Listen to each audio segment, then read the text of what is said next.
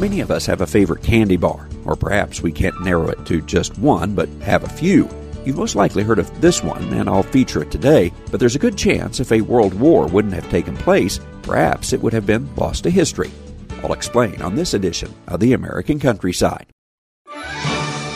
I'm Tyne Morgan, host of U.S. Farm Report, the only weekend television show that features some of agriculture's biggest names. From custom commentary from John Phipps to the stories of antique iron with Machinery Pete to a list of more than 30 marketing analysts, our weekly program focuses on the topics that matter most to you. We invite you to join us each weekend for U.S. Farm Report, timely, trusted tradition.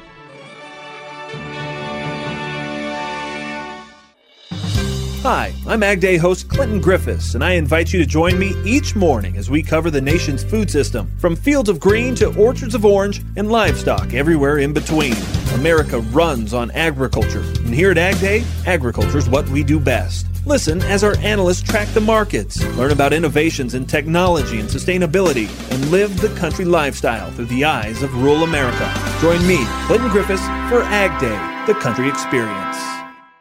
This story begins with L.S. Heath in Robinson, Illinois. He owned a dairy. He opened this store up in 1914 for his sons to have a soda fountain and a lunch counter. As Pam Hall shares, the brothers used their farm background and new business as a way to dabble in possible new products at the same time and one of those offerings was a kind of candy. They started messing around with different candy recipes, and this is where they created the Heath Bar. The new candy carried the family name, but the Heath Bar may have remained popular just locally, if not for a twist of fate that brought it to a huge audience. During World War II, they got a contract with the government to put Heath bars in the rations because it was less likely to melt like the other candies. The candy bar performed well in battle, so to speak, and it left an impression on all who ate it during the war. When all of the soldiers came home, then they wanted Heath bars then they had orders for all over the country. For many years, all of that candy was made right here in this very store. They had a kitchen upstairs and shipped it out.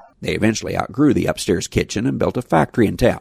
This was a family owned company until 1989 when it was sold to Leaf, and then in 1996 it was sold again to the Hershey Company. However, even with those changes, one thing has remained the same. They had an agreement with the companies that bought the factory that they wouldn't take the Heath Bar out of Robinson because it's kind of our only claim to fame. So they've honored that. Every Heath Bar ever produced has been manufactured here, and a trip to this store and museum will share the story that began with a local dairy farm traveling the countryside in Robinson, Illinois.